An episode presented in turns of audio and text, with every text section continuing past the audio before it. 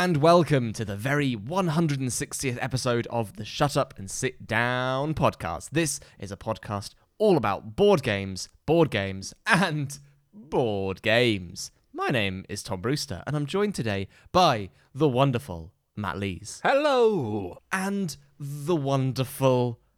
I couldn't think of a different word other than wonderful. Ava Foxfort. That just means that you said the word wonderful more tentatively in a way that like definitely feels bad. and the mm, wonderful. Wonderful. I was doing air quotes that whole time. uh, on this podcast, we're going to talk about a couple of games that we took some tentative peeks at during our online convention, or SHUX, which was not last week, but the week before. Is that true? No, it was last week. yeah, yeah. It, was, was the some time before? ago. No one, no one exactly knows how much time or where or when. It was a different time. It was a quantum object. I've apologised for the things we did. It was a long time ago. No, it was it was a, it was a little while ago. We uh, we all lost our minds a little bit having two or three days of silliness and live shows and playing live games. It's good fun. A lot of the stuff is still on on Twitch if you want to go and check out the the videos that get recorded by Twitch temporarily, and we've got a bunch of it recorded as well. So probably over Christmas period, we'll put some of those videos online. There was some very silly stuff um, in terms of game shows. Some great guests came along. And also, we got to try loads of upcoming or recent games, some of which we got to try digitally, some of which we got to try with our hands, and some of which uh, I got to try with my hands whilst other people played them digitally. I think that's a couple of the ones in here, right? Like a couple of the ones we're going to talk about are exactly that that weird chimera of of physical and digital using, you know, everyone's favorite component in board games, Matt Lees' hands. yeah, it's the cyborg hand special, I guess, because really, that is what it is, right? If you've got my hands and you're controlling them via a computer, then what is that if not a cyborg? That is the most cyberpunk thing. I mean, it's I've like a Borg heard. Borg. Well, A Borg It's like an Borg Borg, isn't it? Yeah, because it's you're not adding a cybernetic. I mean, you are adding a cybernetic thing because cybernetic doesn't mean robot. So actually, I'm being wrong, but in trying to be well, correct. there has to be there has to be the internet connection. You're organic, Because right? if somebody was just in a room telling me what to do with my hands, then that wouldn't be there'd be no cybernetic stuff involved at all in there. That would just be uh, something that you know businessmen pay a lot of money for.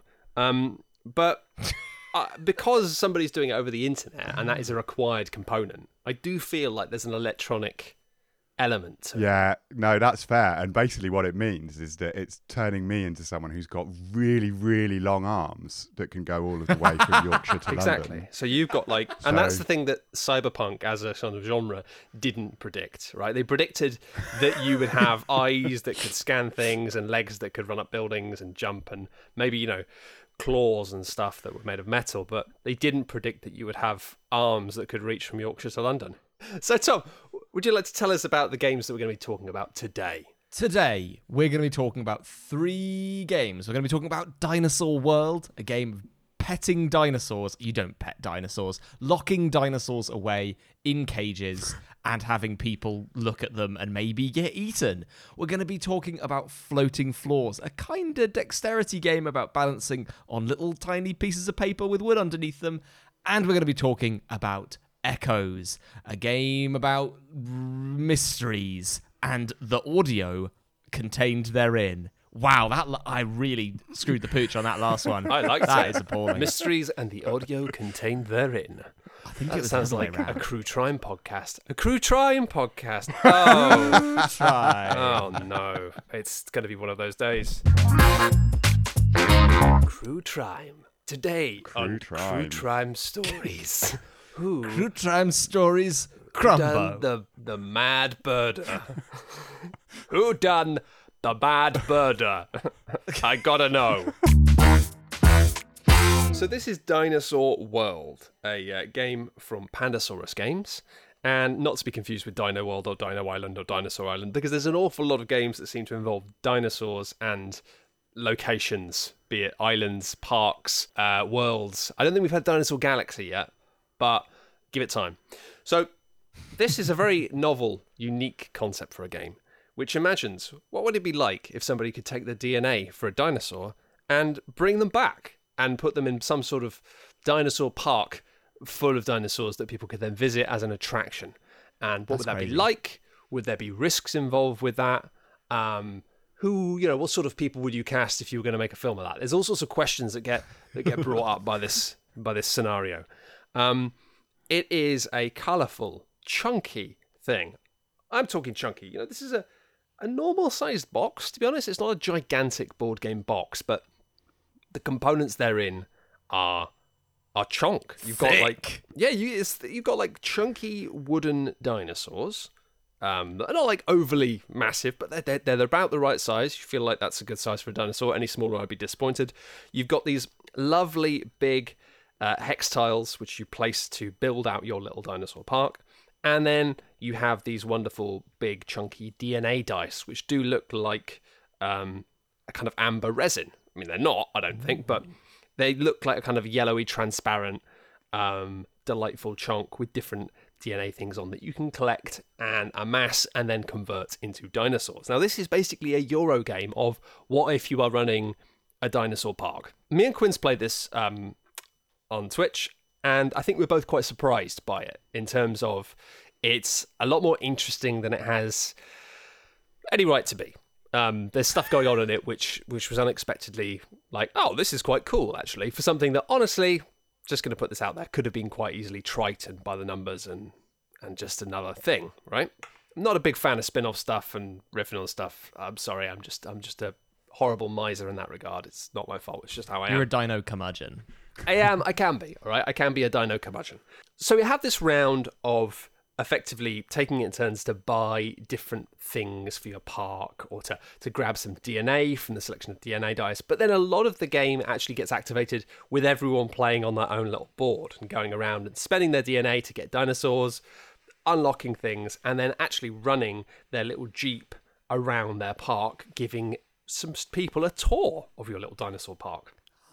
Oh. And it nips along at quite a rate because of this, because basically, you know, the element of waiting for other people to make a choice is quite short, and then a lot of the actual decision stuff happens with you just looking at what you've got in terms of resources and what you can do on your board and making some choices about what you want to do. Now, the thing about this game that is really quite neat, I think, is the mechanic to do with effectively boredom.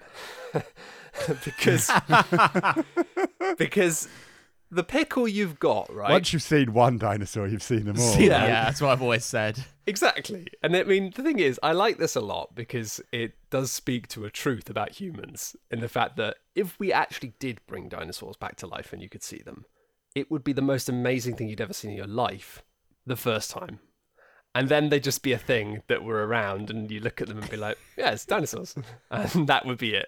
In the same way that, like, you can get the best sofa or TV in the world, and it's amazing for a day, and then it's just your sofa or TV. It's just like the human brain just acclimatizes to anything immediately for, you know, good and bad. It's not all a negative thing. So, because of this, the nature of it is that you have your little Jeep that you can move around, and because it's a Euro game, there's a track for upgrading your Jeep in terms of, you know, making it move further and getting bonuses for that.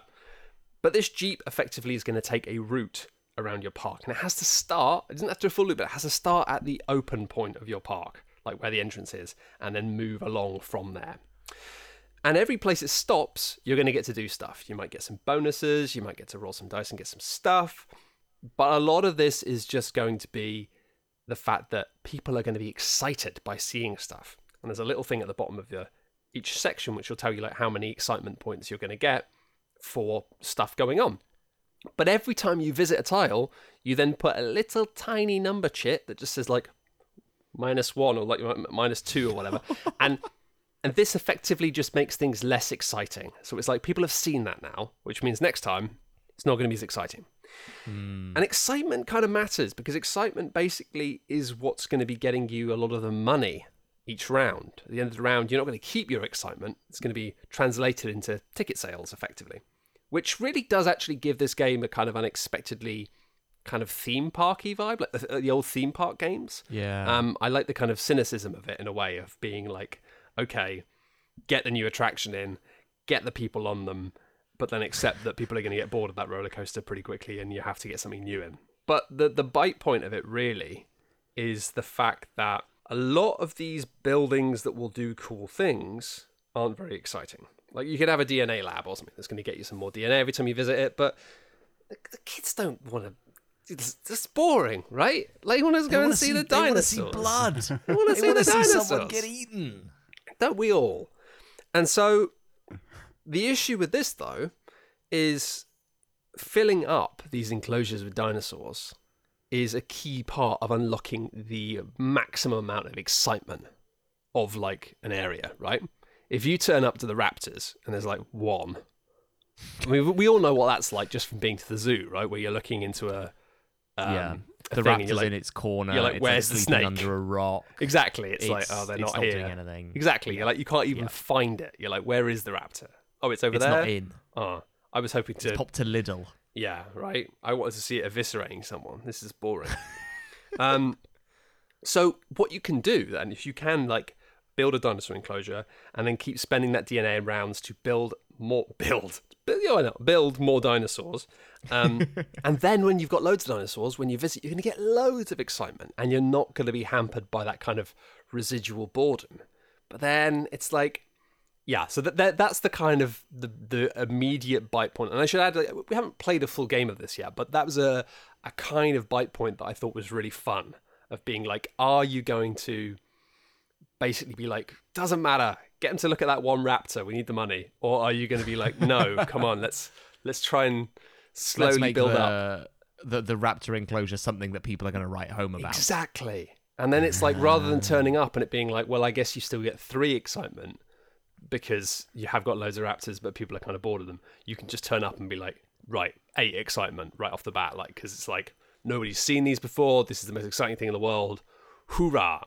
I think that Dinosaur World appeals to me, and I'm looking forward to to getting it to a table physically and playing a proper game or two because of the fact that it does actually thematically do stuff. Not even in terms of like dinosaurs, really, although there is a touch to that, but just in terms of the, the realities of running a theme park, of being like, right, we've been open for three years, we have to we have to start the tour in a different location because people are just sick of that, They're sick of those dinosaurs.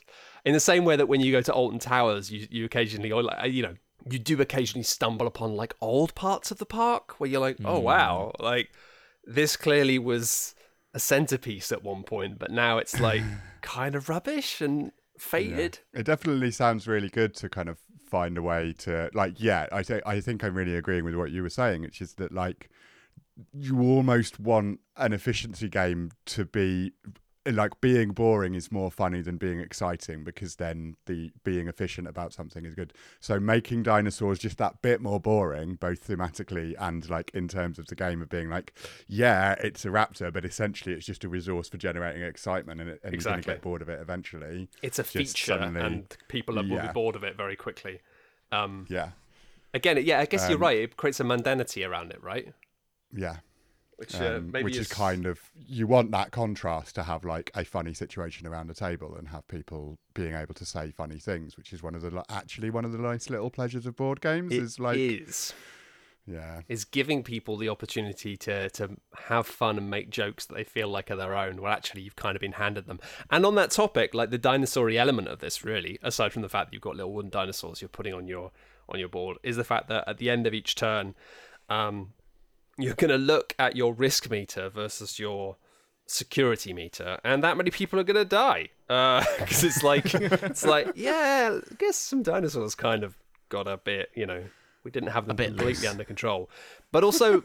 You have the fact that you can choose to have more dangerous dinosaurs in your park when you're building these enclosures, and the more dangerous ones mean that every time people visit the enclosures, you're going to be rolling dice that will have a higher probability of resulting in deaths. So, and then it's one of these funny things of like you basically just collect tokens to represent deaths that have happened in your park, and at the end of the game, you kind of get penalized if you're the park that had. The, uh, no, no, it's not. You get penalized, but if you I don't know if I'm misremembering this from the stream, but is the rule with the deaths like it's the disparity between your opponent's deaths and your deaths? Like your deaths are like considered the like the baseline danger for a dino park. So like let's say you had like the lowest player had five deaths yeah, the that, highest that may well like be. twelve. Yes, that Yeah. may well be it, and, and that again, Which makes me laugh so much the idea that it is like, of course, you're opening, you're opening a dinosaur park. Like five deaths is to be expected Yeah, within right. your first month or two like of there's operations. got to be a, a certain number of deaths. But that's Dinosaur World. Um, again, Uh, I'm pretty glowing about my very early impression of it, but I'd, I'd really hold off, um, hoping to get it to the table and play a proper full game of it and see how it shakes out. Um, it seems neat, but please remember the caveat that this is a, a based on an early impression, and it might not be. It might be rubbish when we actually get into it. So um, if you do get really excited and buy it, then that's your prerogative. But don't be like, ah, because don't say I didn't told you so. Don't say I didn't told you so. That's going to go for pretty much everything on this podcast, I think, because Yeah. all the games here we've only played just a little bit of, just a little taster. And speaking of, should we move on to our next game? Floating Floors. Yeah, so floating floors was something that I tried. This was one of the games that I played with Matt's hands, which meant that Matt was being both me and Quinns, and that led to some uh, enjoyable fun. You playing it via my hands is not really. I don't think that's the ideal way to play a game like It's this. not the ideal way, but it was very funny um, and quite enjoyable, and led to like me, like having to like getting angry at you for doing something too well for Quinns, and then like trying to butter you up by being really like overly friendly to try and make sure that you would do a good job for me and not like Quinns, which um, perhaps is unprofessional. I but did we're my best go to be to have impartial hands. But Yeah, yeah, I did. I I, know, I did know. find it hilarious where you would get frustrated, but then both of you would get frustrated, but not want to be too frustrated because you didn't want to run the risk of me just being like, "Well, I'm not going to try as hard for you, then, am I?" Um, It's great. There was an emotional component to it. I had a gun to everyone's head, basically. Um, so let's actually talk about the game. The game is unusual and a bit hard to describe, but has a lot of clever things in it. You are essentially to um, ninjas uh, or people sneaking around a building um, and trying to collect some stuff. Um, you are one of you is uh, represented by a little white player piece and is the light ninja, and one of them is the shadow ninja and is represented by a darker piece. Um, and each ninja can only step into a building on the color that it is. But what is this building? Well, this building is unusual, and actually, I probably should have looked up the type of architecture that it's trying to invoke with this. But it's called floating floors because the floors are literally floating. Well, not literally, but there's a bit of water. There's paving slabs as the actual board, uh, which is still made up of cards. And then you, but you're not allowed on those slabs. You need to get into the actual house, which is risen up above it. But at the beginning of the game, that doesn't exist. So each turn, you roll some dice, which gets you a selection of little cubes and cylinders and triangles um, of wood. And you also get to pick up one of the actions you can do. And one of the things I really liked about this, in terms of something a bit dexterity and push your luck based, like added a push your luck. On your turn, you're allowed to do as many actions as you like until you mess up, basically. So there's a real temptation to try and do and have a big dramatic moment. Um, so the first of these actions, or one of the most important ones, is taking one of these uh, cardboard tiles, a square tile, and you look at it, and some of the it's broken up into nine squares, and some of it is white and some of it is black, and that dictates who can stand on it. And it's the opposite on the other side. And you, these are the things you can walk on, but you have to have them risen above the main board, which means that you have to put these little wooden tokens only on paving slabs, not on water, and balance mm. the floor tile on top of those wooden bits. Um, which is fine. It's easy. You just take all of your wooden bits and you put them under a tile, and then it'll be nice and balanced. And you put the thing down, and then you move your your ninja piece onto the board, and then you move it along, and you go to where you want to go to collect some bonuses that are around this the edge of the board. Simple, right? No, no, basically, because again, there's a there's a push your luck thing that isn't really push your luck. It's like push your understanding of physics, um, which is what made it like doubly interesting that Matt was uh, taking was taking the role of being your hands because you had to describe stuff to him. Anyway, we won't go into that because that's not actually part of the game.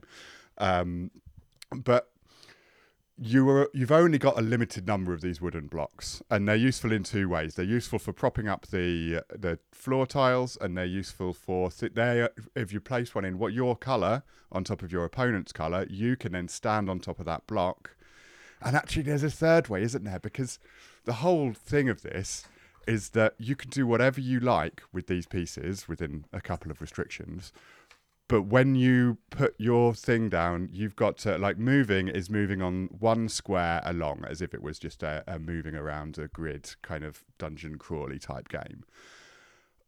But you can go anywhere in that square and when you go, you need to not fall over. You need to have this whole construction not fall over. So, like Quinns started off by attempting to balance a piece of cardboard on two bits of wood, creating an enormous seesaw, and believing that that was going to work. And maybe it could have, but it didn't. In a different universe, apart. I think that that might have worked, but in our Yeah, no. one, it was uh, it was cursed. It was it was, it was, it was had, had no not a not a chance. Yeah, I don't think it's. Uh, I mean, it is literally about a different universe because it is the rules of physics. But like, also, like, it's it probably is getting really good at this game. Probably is about doing exactly that sort of extreme move. Audacious stuff that Um, but- just about works. Yeah, yeah, yeah, yeah. But uh, as a first turn, it's not a great shot. But like this, I just found this. I found this like surprisingly interesting. Like I looked at it and I was like, oh, I don't understand what the game is, and that's kind of because the game is obscured in most game terms. Because the game is physics. The game is where can you put something so that you can put it down um, so that you can balance stuff on top of it. Like, can you do that balancing well? Can you do that balancing in a couple of different orientations?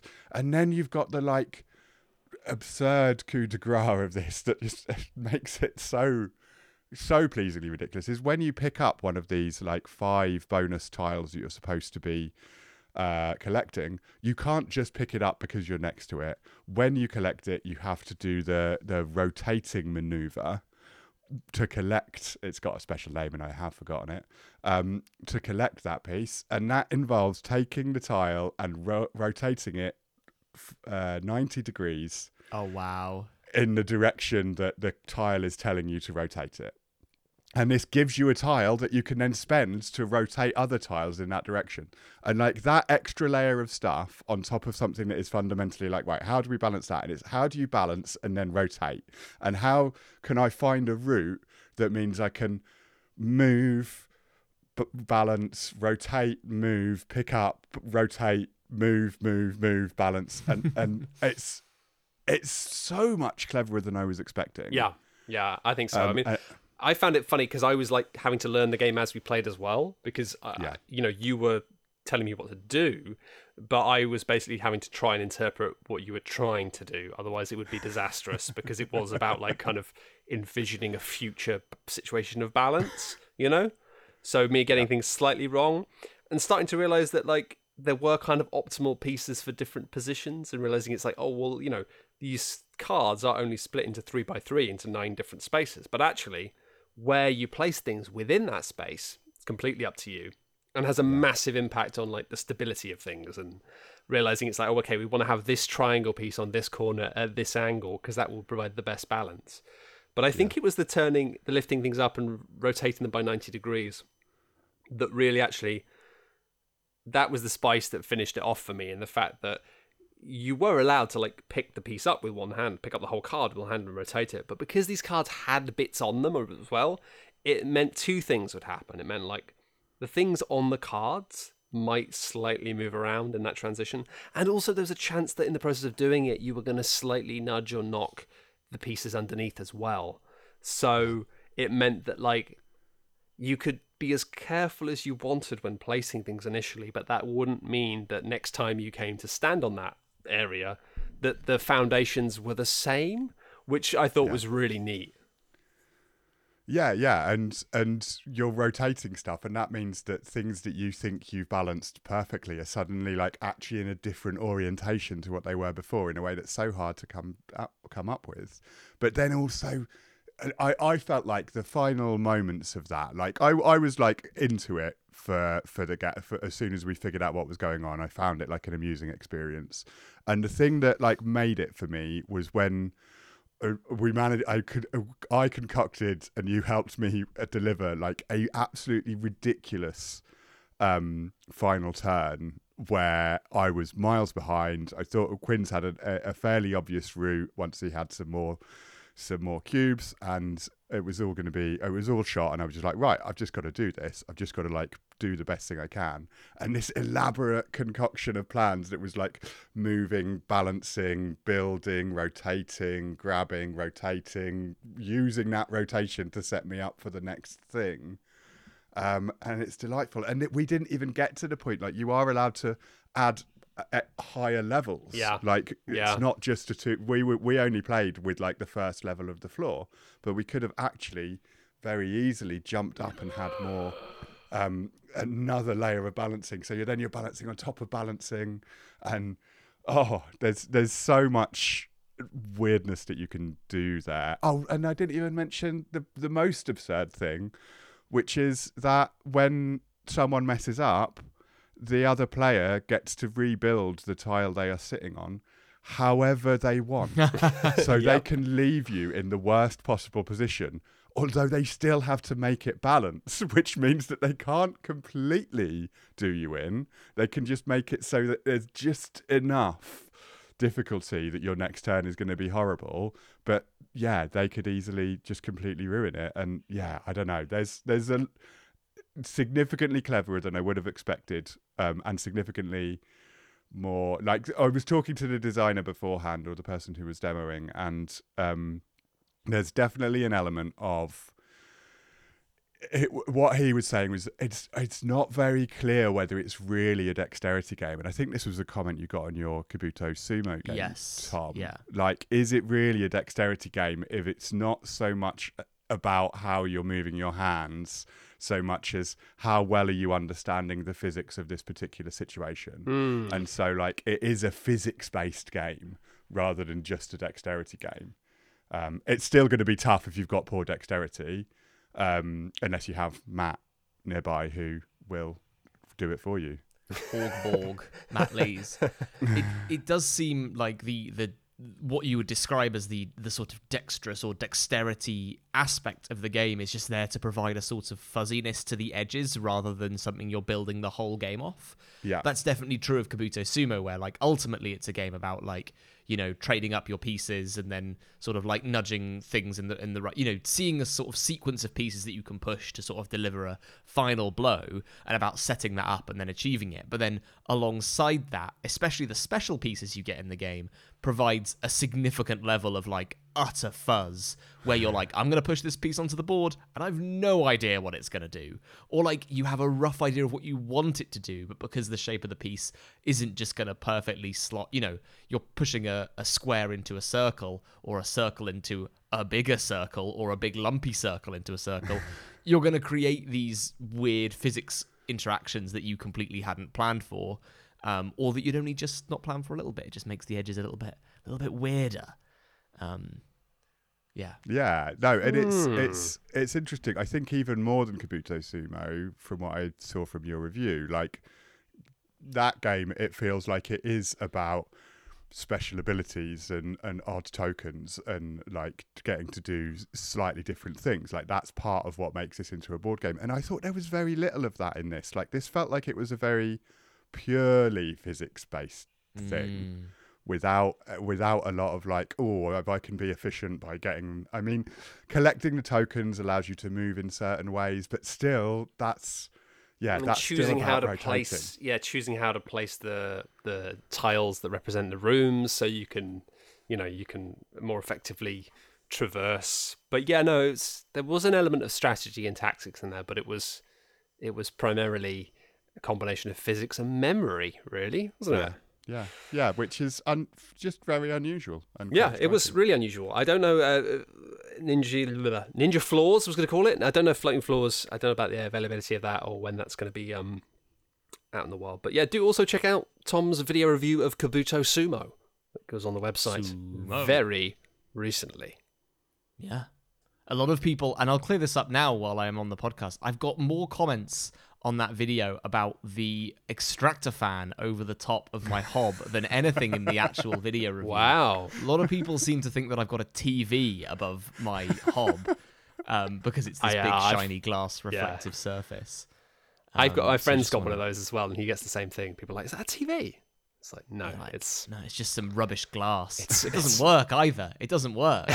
so it's just it's the problem of trying to make an extractor fan look like too nice and fancy. and then it becomes like a feature that people are like, what is that? And it's like, it's nothing. It's just nothing. Tell me, what's this It's just cyberspace object you've got in your kitchen? You know what it was? It was a class one electrical hazard, according to the electrician.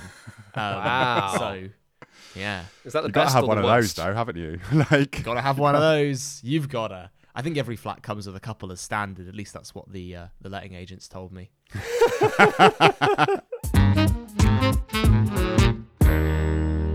so the final game we're going to talk about on this podcast is Echoes the Cocktail. Uh, this is a tiny. It's a really small box. I think Matt, you actually lost it before the stream. I did. Uh, I it was so panicked. small. I was panicking. It was so small. Um, it was it was underneath like under. It was on the floor basically, which sounds Oh. disrespectful, but at that point, lots of things were on the floor. It's fine. you were at various. Yeah, various points. absolutely. Just but it's collapsed. a tiny box with just some cards and some bits of cardboard in it, and that's it. Mm, it's a tiny little box, and it has the reason it can be this small is because it's mostly an app.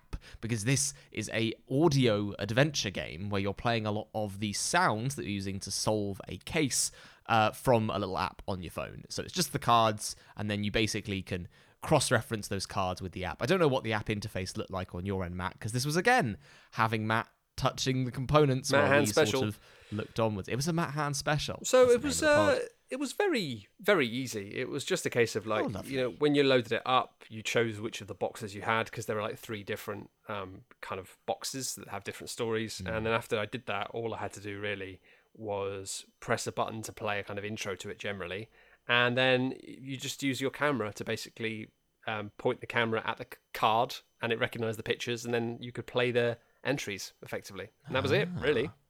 That's very nifty. And to explain what this game is a little bit more, so it is an audio adventure detective sort of game. You've got these cards and you scan them and you get them the app to play the sounds that are associated with those cards. And this game immediately threw Ava and I because the plot in question here centers around this murder uh, outside of a sort of speakeasy that's run by a gang. And the goal of the game, the actual thing you need to do is just get all the cards in the right order. But to do that, you're going to have to solve this audio mystery. And there was this instant surprise in that the first card that we picked had someone making a drink.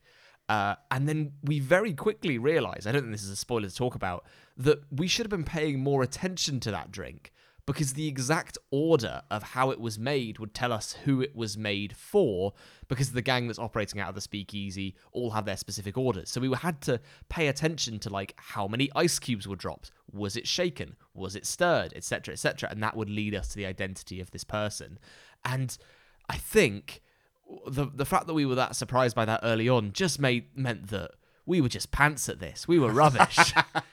like I think that there's an interesting thing in that like we like definitely doing it with not a lot of time with people in different places and um Matt's hands as an intermediary and trying to entertain an audience was like so very much the non-optimal way to play this because I I was weirdly charmed by this. Like I think I think this isn't going to be for everyone and I think that there's a chance that it's not um not very solid um in that I think that it's it's it's a very bizarre structure. It doesn't really make any sense. Like the idea that you're trying to put these cards in order so that you can and it kind of does because you're piecing together what someone did over the course of the night and then you piece together various different people what they did together and once you've linked together these cards it kind of plays you the full audio with some extra bits that gives you a little bit of extra information which means that you can and eventually if you can reconstruct the events of the entire night you'll know what has happened You'll be so that's gifted. what you're aiming to you'll, do you'll have like you know effectively on the mind like a ten minute or so clip of some quite uh, cheesy and ropey radio play acting. yes. oh it was That's so bad but it was so delightfully I know bad. that's it. Yeah, like it was. It was kind of dark placey. You know, it was. It was. Yeah, yeah, yeah. It was. It wasn't like knowingly so bad it's good, but it was.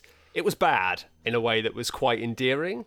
Yeah. Um, especially the. I don't know what the other scenarios are like, um, but the one we were playing was kind of like mobsters and you know like a traditional kind of American style uh, gangsters from back in the day. So it was like, hey, wait, hey, Charlie, what are you doing in here? Hey, hey, hey, hey, give me a drink. uh, with lots of clinking and splashing noises and. Were you, were you in this? I mean, I could have been. I could have been. Let's be real. I've got the the CV for it. It was, you know, it was, it was, it was cheesy, but in a fun way. And uh, I was quite surprised as well. I think you two doing yourself down in terms of, you know, I think you did a pretty good job of it. Some of the stuff you were realizing about the, um, about the nature of the puzzle, I thought was quite interesting because I wasn't concentrating on it at all. Uh, and the problem was that we were we were at a distance. I don't I don't think I knew exactly what we were getting into, so I didn't have like a notepad, right? And I think I needed a notepad to start making notes about all of the connections that we were making because like that was the problem was that there was this network of stuff and you were experiencing it in a like mostly random order because the idea is to put things into the right order, which means that if you are in the situation we were in and we were all kind of like half remembering stuff and not being really able to pause and go, wait, I just want to think for five minutes, um, and all of that kind of thing meant that we weren't really exploring it. But I think if we had been, there's a potential for this to be like a really lovely take on the investigative evening game, right? Because it's probably not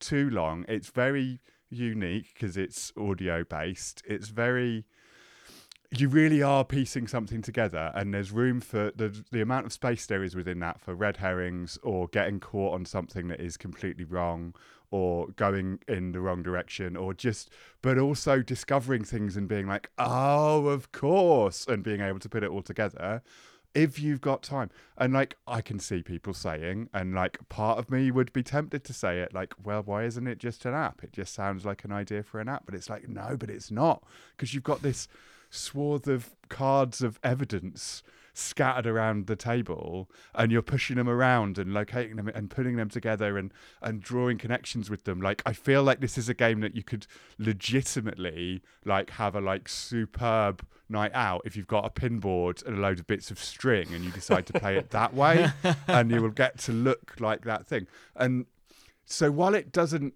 make any sense and it's poorly acted and like a bit chunky in a lot of ways, I think it's unlike anything else. And I think yeah, I can that definitely see that. it will do the stuff that's like that investigative stuff. It will do that in a way that could really, really land. Well, during the recording of this podcast, a package uh, of games is headed your way. It left my house, um, and it contains uh, the small box, which I almost lost. Um, Yeah. So, so that sounds interesting. I think I think actually like, I'd be quite interested to be like, that's gone your way. You can have a maybe a deeper Yeah. delve into it, and you can kind of report back and let us know is is there something there?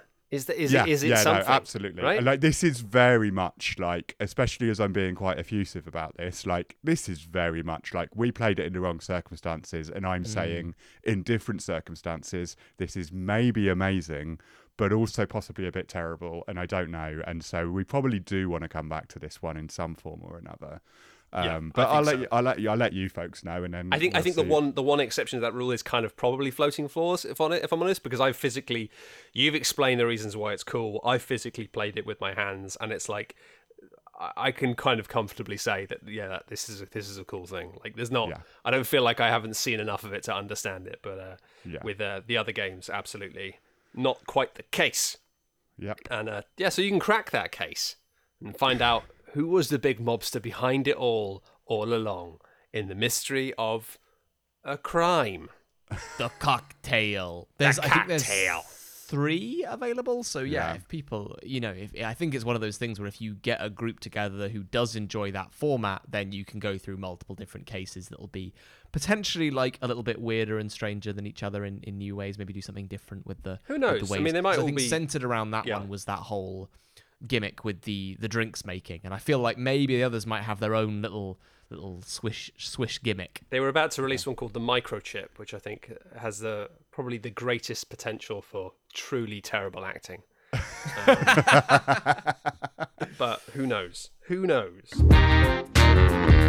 That's all for this week on the Shut Up and Sit Down podcast number. I've just got the podcast little document that we use to write notes in. It says podcast 160. It's a podcast.